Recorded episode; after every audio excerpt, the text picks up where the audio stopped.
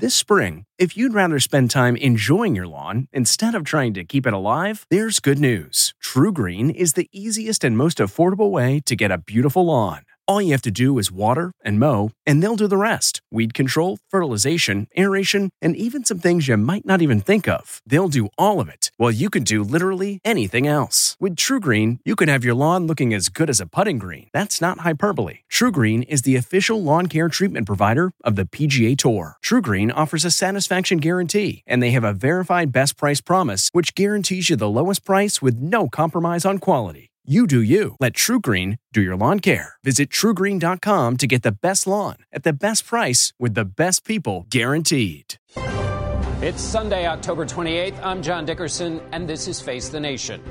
Hatred and horror at the Tree of Life Synagogue in Pittsburgh as a gunman goes on an anti Semitic shooting rampage, killing 11 worshippers and injuring six more in what the Anti Defamation League believes to be the deadliest attack on the Jewish community in America's history. This wicked act of mass murder is pure evil, hard to believe, and frankly, something that is unimaginable.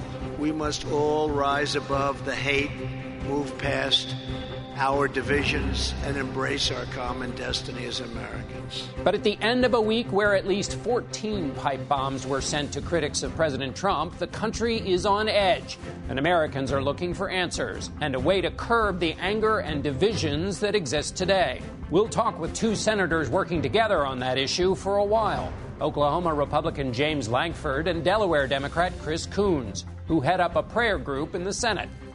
We spent time on the campaign trail earlier this month with House Speaker Paul Ryan and Republican Congresswoman Elise Stefanik. You'll hear from them about anger in politics. And with nine days left until the midterm elections, we'll get an update on three toss up races in the Senate Arizona, Florida, and Indiana. Plus, we'll have analysis on all the news. That's all coming up on Face the Nation.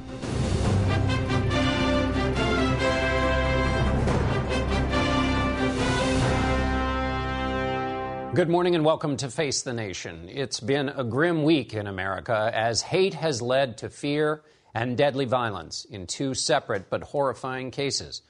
A law enforcement source tells CBS News that Cesar Sayoc, the man accused of sending at least 14 mail bombs to prominent critics of President Trump, told law enforcement when he was arrested that he didn't intend to hurt anyone. And that's why they believe the bombs were not connected to go off. He will be arraigned on Monday in federal court in Florida. In Pittsburgh, officials have just concluded a briefing on the case against Robert Bowers, who they say killed 11 and wounded six, including four police officers, at a Jewish temple yesterday. We begin today with CBS News correspondent Nikki Battiste, who is outside the Tree of Life synagogue and filed this report.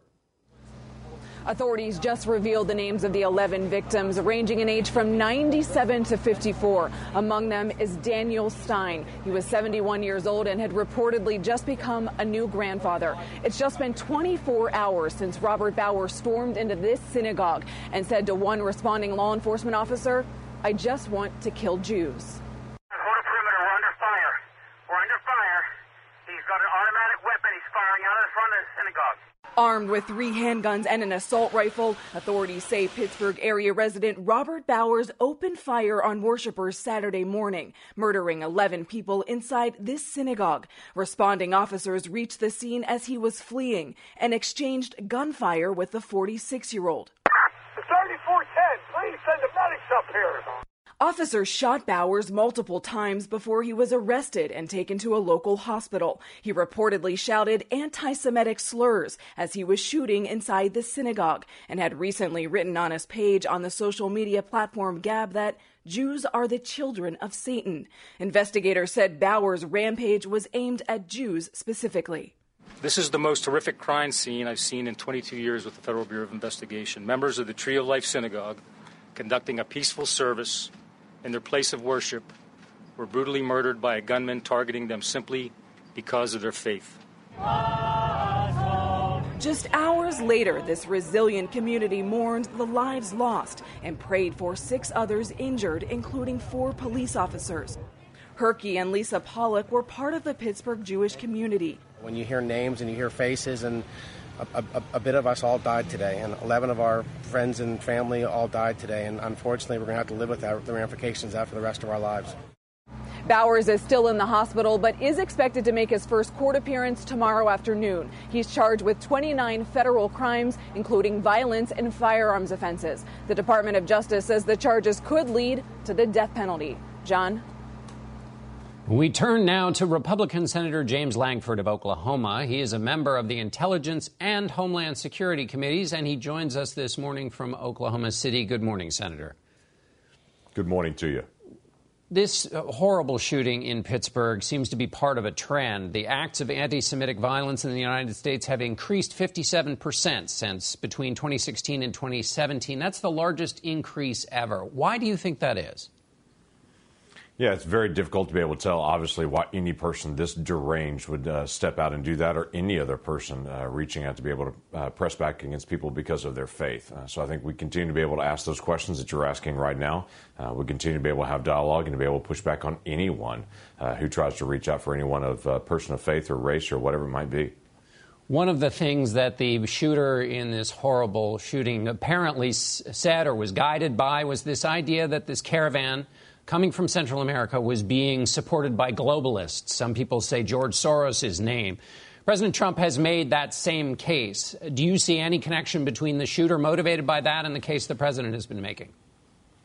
I don't because this particular shooter also condemned President Trump, saying he was a globalist and that he was allowing some of this to happen. So I, I don't see any connection where you would connect the president uh, to this particular shooting, just like I wouldn't see that connecting Democrats when a person walked up to a baseball game last year in Washington, D.C. and said, Is this the, where the Republicans are practicing? And then opened fired on them simply because they were Republicans. So th- this issue about uh, a shooting at Mother Emanuel Church in South Carolina, or shooting in a synagogue, or shooting at a Republican baseball practice, uh, is just hate filled individuals that are very deranged. I think the distinction that uh, let's be frank, the distinction critics of the president have been making is that he has been making this specific, specific narrative claim that there are Middle Easterners in this caravan uh, with no evidence that that exists, and that that was the direct link to the sp- uh, shooter. So it's not just unfocused criticism, uh, but very, a sp- very specific narrative that the shooter seems to have picked up on. Again, we're back to the same issue. I, I, believe also the same shooter was condemning President Trump uh, for being a globalist at the time. So I, I, don't see where President Trump is somehow to blame for this. Now, Pre- President Trump and his rhetoric is very direct, uh, but I don't see how you connect President Trump uh, to a person who's deranged going into a synagogue. He's been very clear about anti Semitism, uh, as well as all of us have been. Uh, that is a, a sick, vile thing. Let me ask you, Senator, about the larger issue of, of domestic terrorism. We had a number of incidents this week. You have this shooting, you have the attempted bombing, you have uh, the shooting of two African Americans in, uh, in, Kentucky. Uh, you're a member of the Homeland Security Committee. G- give me your sense of the threat from domestic terrorism. This is always one of the most difficult threats that we have, actually. Uh, international terrorism, we're very aggressive on. Uh, we've uh, not had a major t- uh, terrorist event from international terrorism in a very long time now. We'll continue to be able to be vigilant in that work. Uh, but the most difficult thing is we as Americans uh, have the basic right of protection of privacy, and we should have that right of protection of privacy. Uh, but that also means it's very difficult for law enforcement if someone does what is called goes from flash to bang very, very quickly. Uh, this individual uh, yesterday apparently posted something after saying all these horrible things on uh, about Jews uh, for a long time posted something saying uh, that uh, I'm going to go in, and then suddenly took off. No one, it wasn't on anyone's radar, wasn't being tracked by anyone. Uh, this is a person that might have been paranoid that the government was watching, but the government's not watching uh, people. That people live their normal lives, and if he d- doesn't have a criminal record, it is not on anyone's radar. Very difficult to be able to track someone within the United States that snaps and takes off and does something like this. In, in response to uh, what the administration thought was a threat from immigrants, they started checking the social media histories of people coming into the United States. With Americans and this domestic terror threat, in this case, you had online postings of the shooter. Then, in the case of the Florida man, he was uh, obviously on social media uh, saying some uh, things that were very consistent with his actions. There's nothing that can be done in social media to keep track of these domestic terrorists? No, we're not trying to track each other, uh, but there are, are things that if someone shows up on a radar, that law enforcement can go get a warrant, can go through the process to be able to examine. Obviously, if people have their social media uh, post public, uh, that can also be monitored to see if someone is trying to be able to uh, foment violence in any sort. Uh, so there are ways to be able to monitor that without trying to violate someone's uh, basic constitutional freedoms uh, if they're posting things in open source. In response to the mail bombings this week, you said we, we have to work, we have to all work together as Americans to stop this. What actual specific work are you talking about? Yeah, that is the difficult thing. That is not a legislative task that everyone says, let's have a vote and let's solve all these issues. Uh, if I go back to what Dr. Martin Luther King Jr. said years ago, uh, his statement was, you don't overcome hate with more hate. Uh, you don't try to drive out darkness with more darkness. Uh, only love can do that. And as a culture, we've got to figure out how to be able to communicate with each other on difficult things. Now, again, this person sending out package bombs to people was a very deranged individual in all likelihood from everything that we've seen back from him, and more information will continue to be able to come out. Uh, but the challenge that we have is our social media rhetoric, uh, our intensity of our dialogue is no longer about having dialogue and conversation. It's shouting someone else down that you disagree with and trying to silence them rather than having dialogue with them. In your view, Senator, the President of the United States has a bigger voice than anybody else in politics or in the world, really. Does the President, as it sure. stands right now, meet that standard that you're talking about for public discourse? No, I've, I've, said this to the president before. I, I think that uh, the president needs to be more uh, clear in his rhetoric and doesn't need to be as caustic in his rhetoric. Uh, that's the way he chooses to be able to communicate things, and I don't think it's always helpful in that. Uh, we have the same issue on university campuses all around the country where individuals can't speak out on their views because they'll get shouted down. We had that around the Kavanaugh hearings where you'd walk through the Capitol and people would shout at you trying to be able to silence individuals. That doesn't help in our basic dialogue. And I think the president should, and I think all of us that are in Congress uh, and anyone in public life should set a good role model example for what it means to have respectful dialogue. All right, Senator, we're out of time. We thank you very much for being with us. Thank you. We turn now to Delaware Democratic Senator Chris Coons. He joins us this morning from Wilmington. Good morning, Senator. Good morning, John. Great to be on with you again. I'll start with you where I started with Senator Lankford. In the United States, anti Semitic violence increased 57% between 2016 and 2017. Why do you think that is? Well, I think that's because of the caustic tone of our national politics. Uh, I am concerned uh, that this hateful, deranged act by a man um, acting on his anti Semitic hatred um, is just the latest in a series of violent incidents this past week um, that shows that our national political culture um, is motivating folks uh, who are uh, inspired by um, hate, by fear, by bigotry, um, to take up and, and, act on their deranged ideas. Um, I think there's a responsibility for all of us uh, to lower the tone uh, of hatred and division in our country. Is that the way you see it? All lawmakers, all people in public life share the responsibility equally, or are there portions of the culture that uh, have more work to do than others? Uh, well, I think those of us uh, in national office, uh, our president, those who would hope to be president, those of us in Congress uh, who have louder uh, microphones and who are heard from and seen more regularly, uh, need to take responsibility uh, for ways in which we lower the temperature. Uh, Senator Lankford and I are the co chairs of the weekly Senate prayer breakfast. Um, we get together every week with a bipartisan group of several dozen senators. Um, and one of the things we focus on is trying to uh, meet each other in a spirit of humility and prayer. Uh, and to see each other as real people, not as uh, evil enemies, not as um, more than just uh, political opponents, and one of the things that really concerns me, that weighs on my heart, John, is the ways in which um, our president uh, and a number of other national political leaders of both parties um, have used their megaphones in order to um, inspire and instill and um, energize uh, folks uh, based on division rather than based on unity. But are you making any claim about that inspiration in the acts we've seen this week from the president? Well, look, these particular these particular attacks were by deranged and hateful individuals, and um, it's hard to draw a clear line between um, specific arguments the president or others have made um, and attacks. Uh, look, when Senator Sanders um, heard that one of his supporters had taken up a rifle and shot Congressman Scalise and uh, tried to kill other Republican members of Congress, he took to the floor of the Senate and denounced it. Um, what I do think is helpful uh, is when those who are in national leadership um, recognize that some of the arguments they've been making have inspired or encouraged uh, deranged individuals to take actions that they really don't support to make it perfectly clear, to denounce hatred and anti Semitism, as President Trump recently has, uh, to distance themselves from the arguments that might have inspired these sorts of arguments, uh, excuse me, these sorts of actions. Um, it is important for us to recognize that um, there's more work that we can and should do to lower the temperature and tone in our national politics.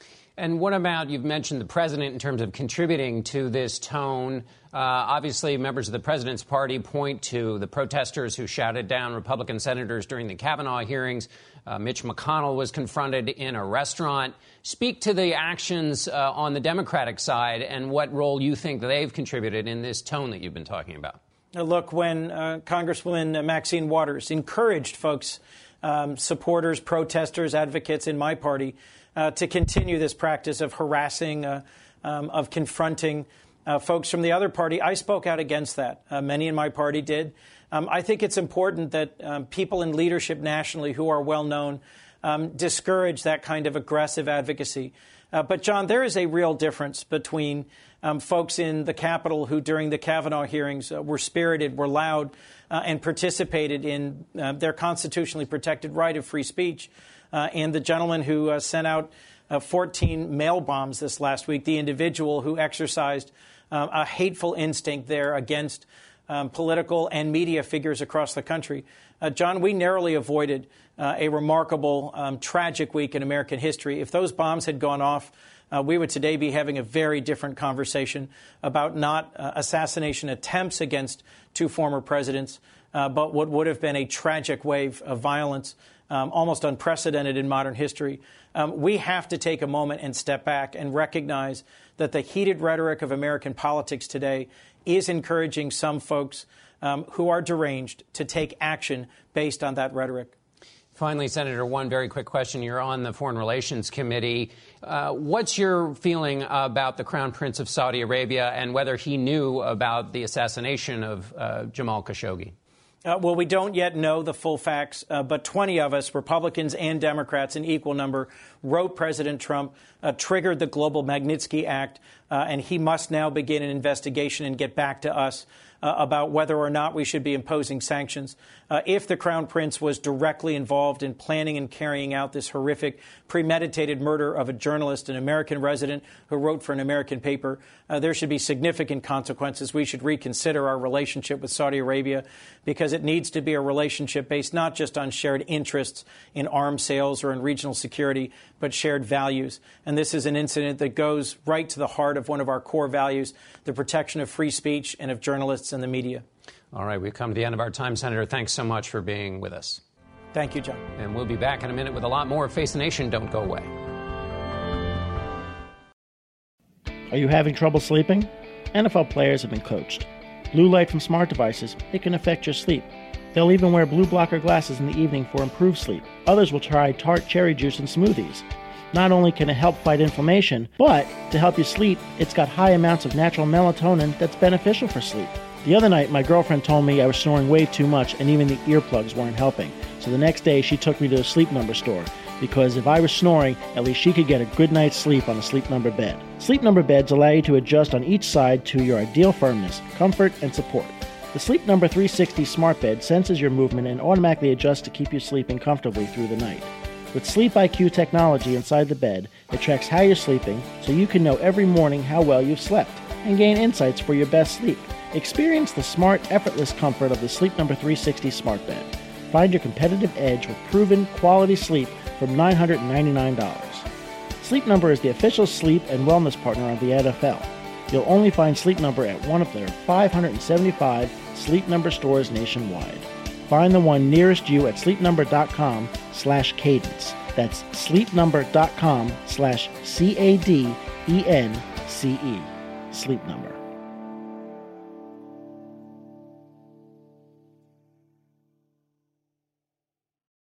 The current state of our politics is a topic that has become much more acute in this past week.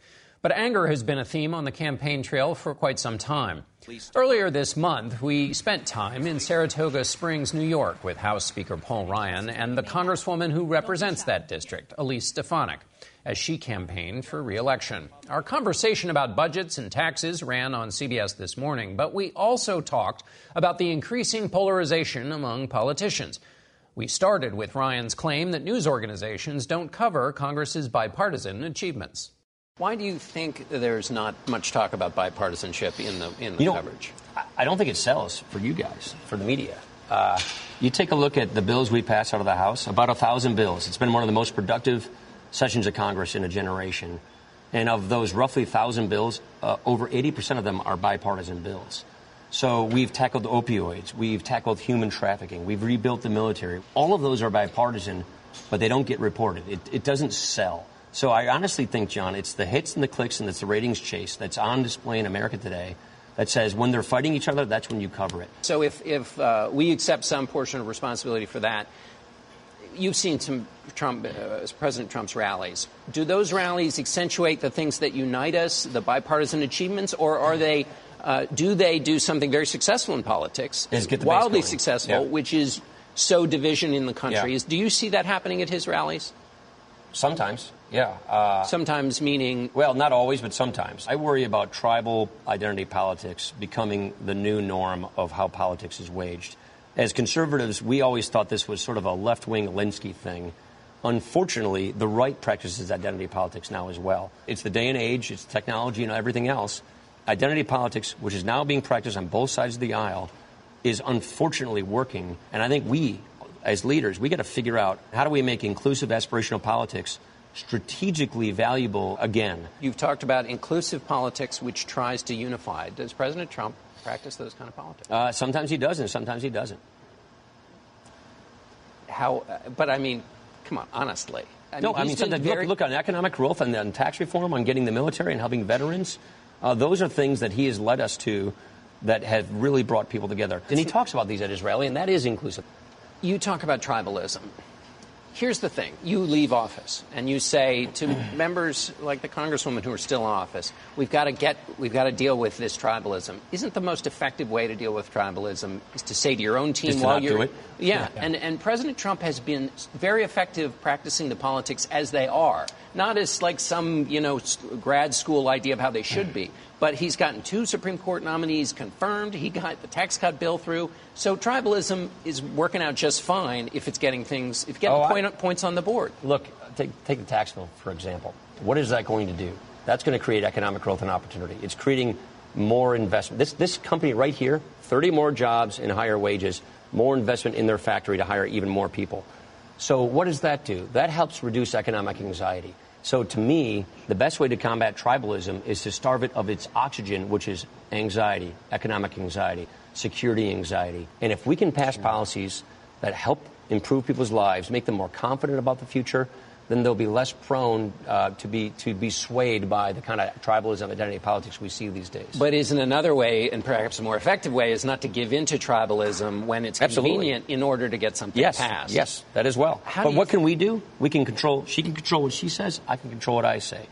She and I don't tweet these things. Uh, we say what we say, but also we pass policies that we believe are going to be good for this country and are going to address people's concerns and fears and make them more uh, secure in their lives. Do you think what is more attractive to people who are running is the kind of inclusive, um, uh, kind of old style Republican vision that the speaker here is talking about, or the grittier, tougher, highly successful kind of politics that's transformed the Republican Party that, that President Trump practices? I think this election is going to be focused on results versus resistance. What I know does not resonate with voters is this resistance uh, effort where, regardless of whether you agree with some of the focus of this administration, you're unwilling to work with them. So I think both parties need to address the tribalism that's happening, and the siloing of where we're getting our information is a part of that. Have you seen efforts to reach out from the president to the other party? Um, I, I think he has reached out. Look at what he's done on opioids. Uh, this is an initiative from this administration. But he's also called them evil. How do you reach You know, out they and call call him- them I evil? mean, so, but, but look. Well, but isn't that so? Right, that the- gets the us tip into of the, tap, tip of cycle. the tap. But, but, but just so you know, all these bills, this has been an incredibly productive term of legislation. The president has signed so many new, big, bold reforms into law, most of which are bipartisan. Again, that interview was taped on October 16th. We also spoke with Speaker Ryan about his plans after he leaves Congress in January, but with breaking news this weekend, we've had to put that on our website at facethenation.com. We'll be right back with more Face the Nation in a moment. I used to think that all diet and weight loss plans were the same. Well, not anymore, because I found Noom. Noom is a new and totally different approach to losing weight and getting healthy that uses psychology and small goals to help change your habits. So it's easy to lose the weight and keep it off for good. Noom combines the power of technology with real human support, offering as little or as much help as you want along the way. And since Noom is an app, it's always with you and easy to use, which makes it super easy to stay on track and reach your goals. Plus, it's really simple to get started. Just go online, answer a few quick questions, and they'll create a personalized program just for you. Noom helped me lose my old way of thinking about food and dieting. So, what do you have to lose? Visit Noom.com slash podcast, N O O M dot com slash podcast, and start your 14 day trial today. Like they say, change your habits, change your mind, and change for good with Noom.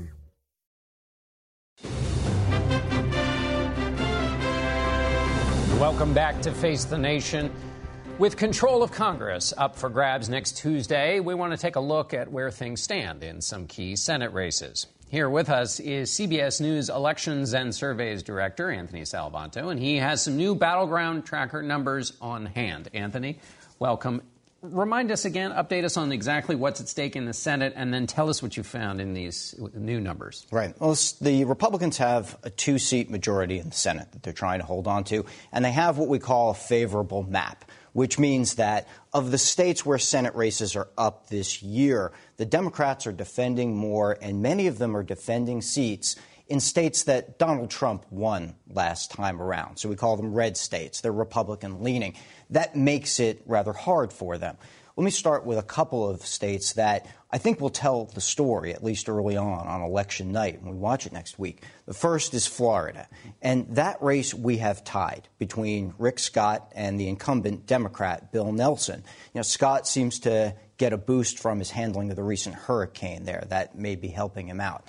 Then we go to Indiana, where we've got the Republican up three points. It's a slight lead over the incumbent Democrat, Joe Donnelly. That's a seat that the Republicans would love to try to pick up. And if they can, it really helps their chances. And then out to Arizona. That's an open seat. It's another state that Donald Trump won, where we have Kyrsten Sinema up three points over Martha McSally. That's a quick view of the landscape in three key races. So let's Florida, purple state. We always watch Florida, so that mm-hmm. and that's you know split, and so that kind of follows what we know on Indiana, Arizona. Tell me what's the difference between the Democrats being ahead in Arizona, which has had two Republican senators, Whereas Indiana, you've got an incumbent Democrat, but he's behind. Is there a difference between those two states? Yeah. Um, one is just a little bit of crossover voting, where Sinema is getting just a little bit more of that Republican crossover vote than Joe Donnelly is. Now, this is important because we see so very little of that these days. And in fact, in all of these states, we see much less of it than we did the last time Democrats won in these red states. That partly tells you what a partisan environment this is. It tells you that this election is nationalized, that three in four voters are saying that they're casting a vote for Senate or Congress this year to put their favored national party in control of Congress. Having said all that, Sinema is doing a little bit better on health care, which is something certainly the Democrats want this election to be about. Donnelly is not benefiting from what some folks thought would be a backlash against the president's trade policy in a heavily agricultural state. Republicans, in particular, and voters overall, tend to think that those trade policies will eventually pan out and help them in the long run. Let's talk about that nationalized election because Donald Trump, when you see him on the campaign trail, thinks that this is going to be an election about values, and he's returned to a lot of the themes from 2016 immigration, safety, even talking about socialism. Uh, Democrats, on the other hand, have a different bet that they're making. As you said, in Arizona, the Democrat running uh, is talking about health care. Who's right?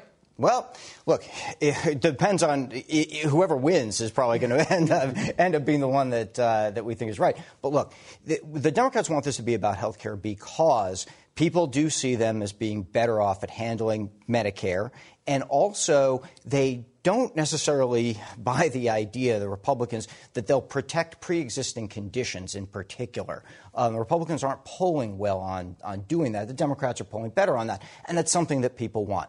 So it's no accident the Democrats are running on that. As far as larger values is concerned, you know, I think that you've got a situation where in this, in this very nationalized election, um, the president becomes a, a, large factor. And we see a big split between people who say the economy is good but don't like the direction of the country. And in a lot of these states, the percent of people who say that the president is going to be a factor in their vote is far higher than we've seen in recent midterms. And that could be that could be an enormous factor there as part of nationalizing all of this. We talk about tribalism, which has become a kind of a jargon word. How do you see it in the in the polls playing out in terms of what's different than what we've seen in the past? Yeah, after a week like this, so much talk about anger, so much talk, as you say, about tribalism. It's something we pollsters try to wrestle with and try to capture. One way we do it is we've asked people, well, the other side are they people who disagree with you about policy, or are they fundamentally different kinds of people? And we're seeing a majority of partisans here saying the second of those, that they think they're fundamentally different kinds of people. That's hard to negotiate. It becomes personal. It's hard to adjudicate that. You know, the other thing is we look at the groups that people feel like are represented by the parties. We see the Republicans saying the Democrats care more about the interests of immigrants than longer term citizens. We see the Democrats saying they think the Republicans care more about the wealthy than working people. It comes down to those group politics, and again, it becomes a very personal cast to the whole election and just very it's not just different kinds of people but bad people right they have a, a, very negative personal feeling about people in the other party it's what we often call negative partisanship it's not just the idea that your party is right and maybe it even isn't but you sure do think the other side is wrong all right, Anthony Salvanto, thanks so much. And we'll be right back with our panel. Memories make us laugh and cry. And sometimes cringe when we look back at our fashion choices. But in between flashbacks of bowl cuts and dad jeans, our memories are fading, and so is the old media that holds them. Hi, I'm Adam Baselogger. And I'm Nick Mako, and we're the founders of Legacy Box. Legacy Box is the easiest and safest way to preserve your family memories. Here's how it works fill Legacy Box with your outdated media we professionally digitize and send them back on DVDs, thumb drive, or the cloud. Look, those forgotten home movies, VHS tapes, film reels, and photos are degrading right before your eyes. Experience peace of mind and enjoy reliving the glory days. Join more than half a million families who have already trusted Legacy Box. Save your memories today. Visit legacybox.com/save and for a limited time get 40% off your order. That's legacybox.com slash save for 40% off. LegacyBox.com slash save. And now it's time for some political analysis. Lanhee Chen is a policy expert and fellow at the Hoover Institution. Jeffrey Goldberg is the editor in chief of The Atlantic. Susan Page is Washington bureau chief at USA Today. And Jamelle Bouie is the chief political correspondent at Slate and a CBS News political analyst. Jeffrey, I want to start with you. The president said this shooting in Pittsburgh was unimaginable. It was unimaginable that this could happen. Does it seem that way to you? Unimaginable? No, it's very imaginable. I don't think there's a I don't think there's a Jewish person in America or anywhere else who thinks that this sort of thing is unimaginable. There's a long, long history of this sort of thing. These things are not only imaginable, but they're predictable to a certain degree. And, and let, me, let me state very, very clearly um, these sorts of incidents predate the rise of Donald Trump and, and the tribalism that we see now. Uh, obviously, there were there were fatal shootings at Jewish community centers uh, in the last 20 years. There was, of course, a shooting at the Holocaust Museum before the Trump era. But it's important to note uh, that that some of the language that Donald Trump consciously uses, some of the language that his supporters use, tends to activate people who have very, very dark thoughts and feelings about Jews. And among that group that's activated, some clearly uh, are willing to carry out violence. That's not to say that Donald Trump is responsible for the shooting. The shooter is responsible for this shooting. But we live in a climate right now in which the president himself abets or creates a climate in which this, this sort of incident, this sort of tragedy, becomes more imaginable. Yeah, to, to add to that, a lot of the conversation around the past week, it's been about tribalism, it's been about sort of our, our, language towards each other. But from my view, this looks to be much more conversation about exactly this: the transmission of idea, of anti-Semitic ideas, the transition, the transmission of uh, anti-black racism into the public sphere in a way that has just not been the case in a long time. Um, you mentioned uh, earlier in the show the shooting in Kentucky of two African Americans. That shooter attempted to break into a church and kill many more people. And I think that is of a piece with what happened with Pittsburgh. That's of a, of a piece with the attempted bombings. That beyond and above and beyond heated rhetoric, um, there is a, a rhetoric of racial threat, a rhetoric of uh, you know anti-Semitic uh, uh, language that is coming into our politics, and by definition, it's going to create conditions for violence. People are going to act on it. Dylann Roof in South Carolina could have just as easily shot up a synagogue, and this guy in Pittsburgh could have just as easily shot up a black church. The material on the internet is all there for them to become activated. And Lanhee, it feels like when if that material is all out there and it's swirling, it's warming and boiling, and then the politics, the politicians, is it that they, they lack the ability or that they're just the wrong people to talk about these kinds of issues in the culture in the first place? I think they're the wrong people, but I also think they have to realize that they've been put into a position that requires them to accept additional responsibility. And chief among them is the president. The president sits in a unique position. He is the only person with a national constituency. And he's the only person with a megaphone that truly reaches all Americans. Now, th- this is not to place, obviously, not to place blame for these events on the president, but it is to say that, that politicians need to start taking this more seriously. That they are public officials whom people will look to as moral leaders as well. I know we often say we don't elect politicians to be moral leaders. Well, maybe we should take that a little more seriously. Maybe they should take that role a little more seriously. But of course, we do elect politicians to be moral leaders. And in particular, we elect presidents to step up at times of great national trauma to bring us together. That is one of the things that presidents are in a unique position to do, and that this president has declined to do by and large. And I think it's no, no surprise that we've had three terrible incidents in a 72 hour period where hate is backed up by violence as we move toward a midterm election, where both sides see the consequences of the election as kind of fundamental to the future of our country. And the heat, that kind of superheated rhetoric, I think, started with Pre- President Trump. Didn't create, didn't begin it, but he has certainly increased it. You don't really notice the importance of the role the president plays, a president plays, in creating a tone uh, a positive tone in America until you have the absence of a president who creates a positive tone. And yes, Donald Trump has been trying. He's been reading statements about anti Semitism that seem appropriate. But as we see in his rallies, he quickly veers from those statements and goes right back to division.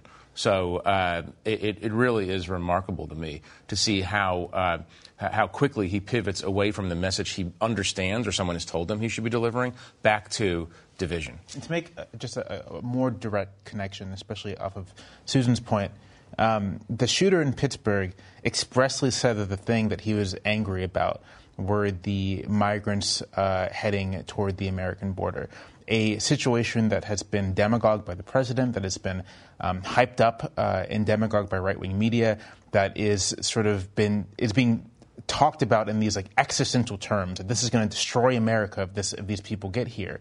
Um, and while, you know, of course, the, president isn't responsible, et cetera, et cetera, it's also the case that this guy was clearly imbibing that rhetoric. He, he clearly was, that was clearly, that was radicalizing him. And I think we should recognize the ways in which that kind of demagoguery radicalizes people. This started on Inauguration Day, American Carnage. It's the apocalyptic language that is deployed on policy issues that creates this it, feeling of hysteria and darkness. I, I, do think that you've seen this now on both sides in terms of the policy issues being radicalized.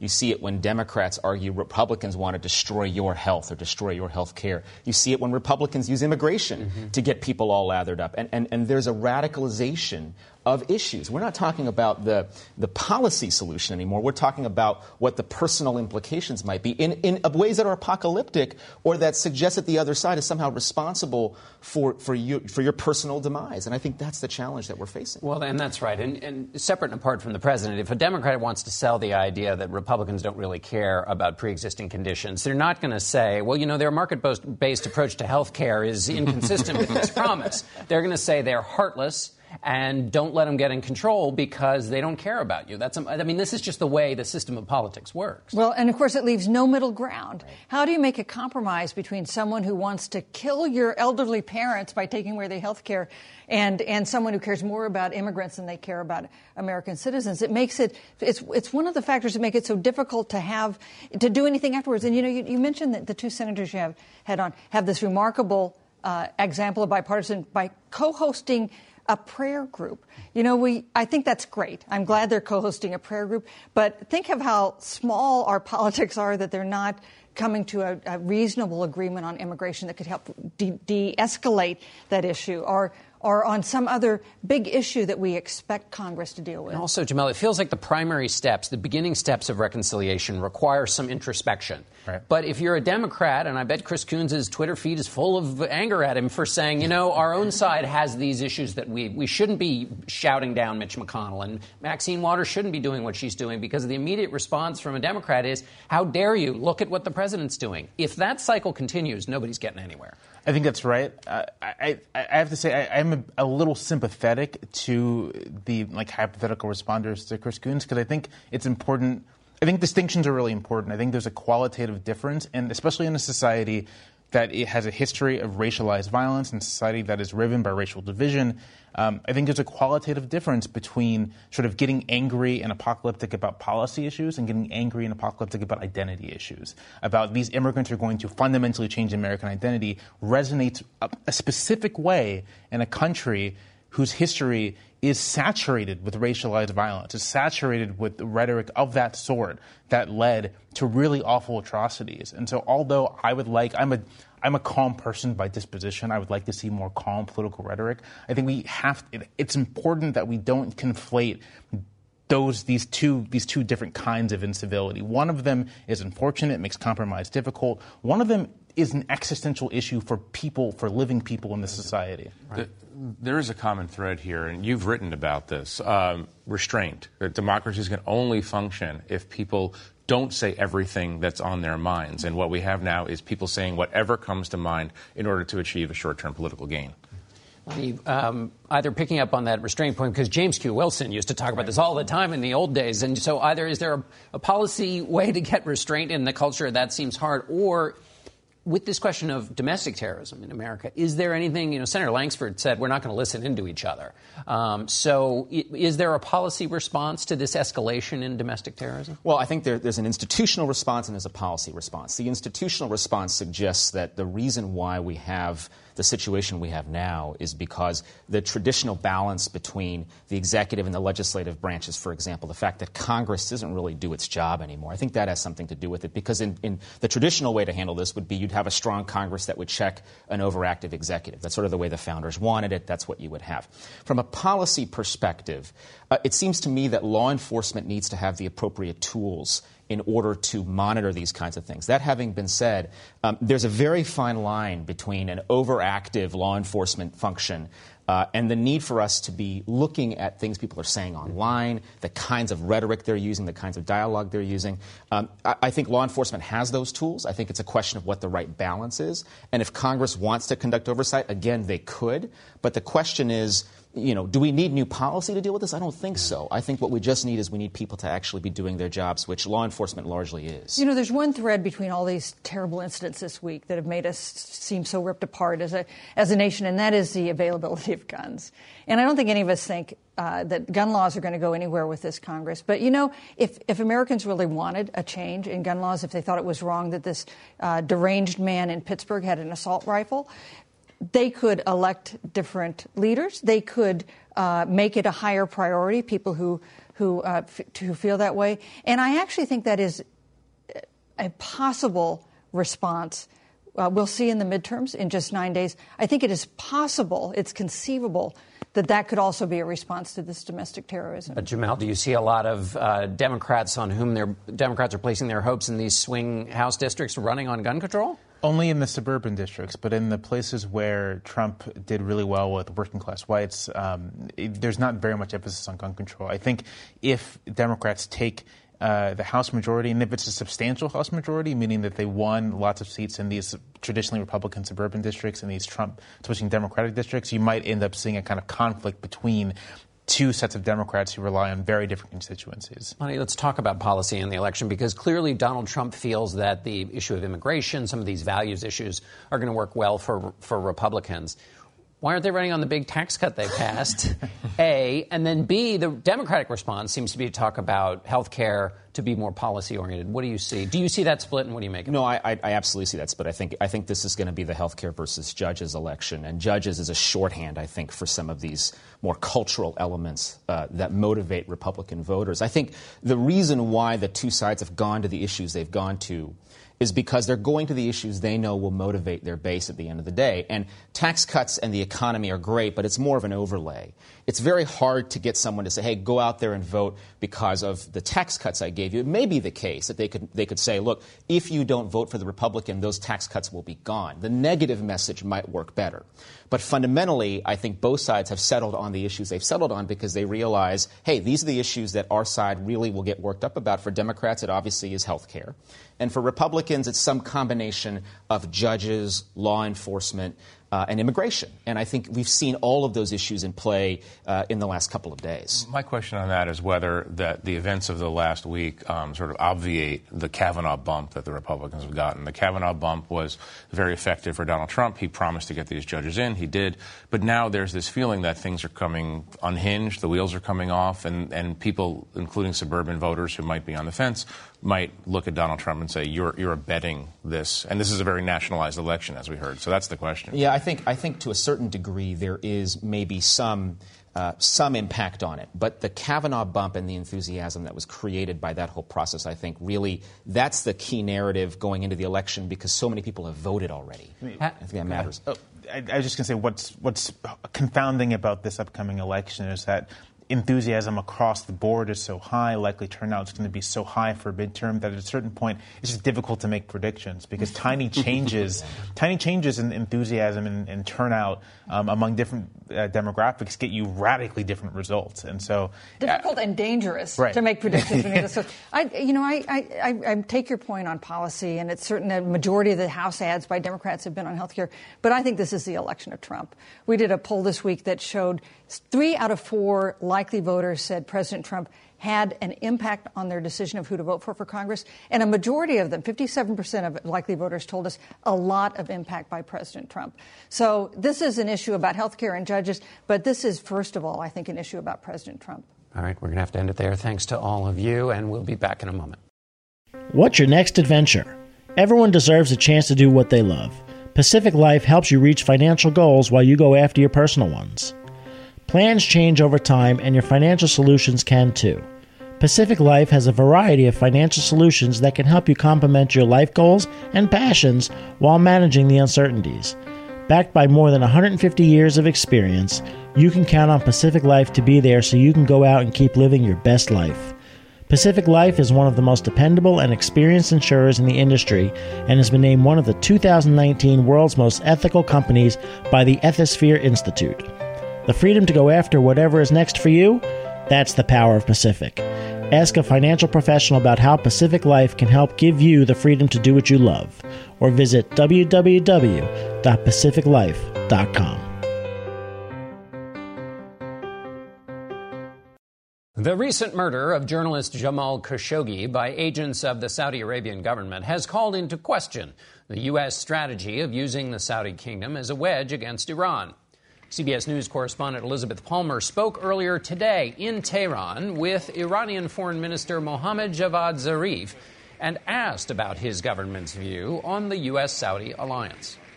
The choices that have been made in this region have been wrong, and this, there's nothing new about them. What choices are you talking about? Choices there? about supporting Saddam Hussein, choices about supporting uh, Al Qaeda choices about supporting the Taliban. This is Saudi. ISIS. You're talking Saudi well, supported Saudis supported them with almost a carte blanche from the United States. I think, reading between your lines, you're saying that Saudi Arabia is a poor ally for the United States and Iran would be a better one. No, I'm not saying that. I'm saying that the United States' choices in the Middle East are wrong, and these wrong choices lead to the uh, disaster in our region. We knew that the invasion of Iraq was a wrong choice, although Saddam Hussein was our enemy. We knew that the attack against Afghanistan was a wrong choice, although Taliban were our enemy. We know that the invasion and attack, bombardment of Yemen are wrong choices. But the, the United States is continuously and persistently on the wrong side, be it in Yemen, be it imprisoning a prime minister of another country, be it uh, the recent incident in so you're, you're basically saying the U.S. in, in, support of Saudi, Istanbul. and in particular Mohammed bin Salman, has emboldened the Saudis to do things that you consider beyond the pale, like yeah. imprisoning Lebanon's prime minister, like uh, allegedly uh, ordering the murder of a journalist. I think the blanket support that the U.S. provides to Saudi Arabia and to Israel has enabled them to carry out atrocities that would not have happened had there not existed this blanket support, blind support. Our Elizabeth Palmer taped earlier today in Tehran. We'll be right back. That's it for us today. As we leave you, we want to remember those who were killed at the Tree of Life Synagogue yesterday.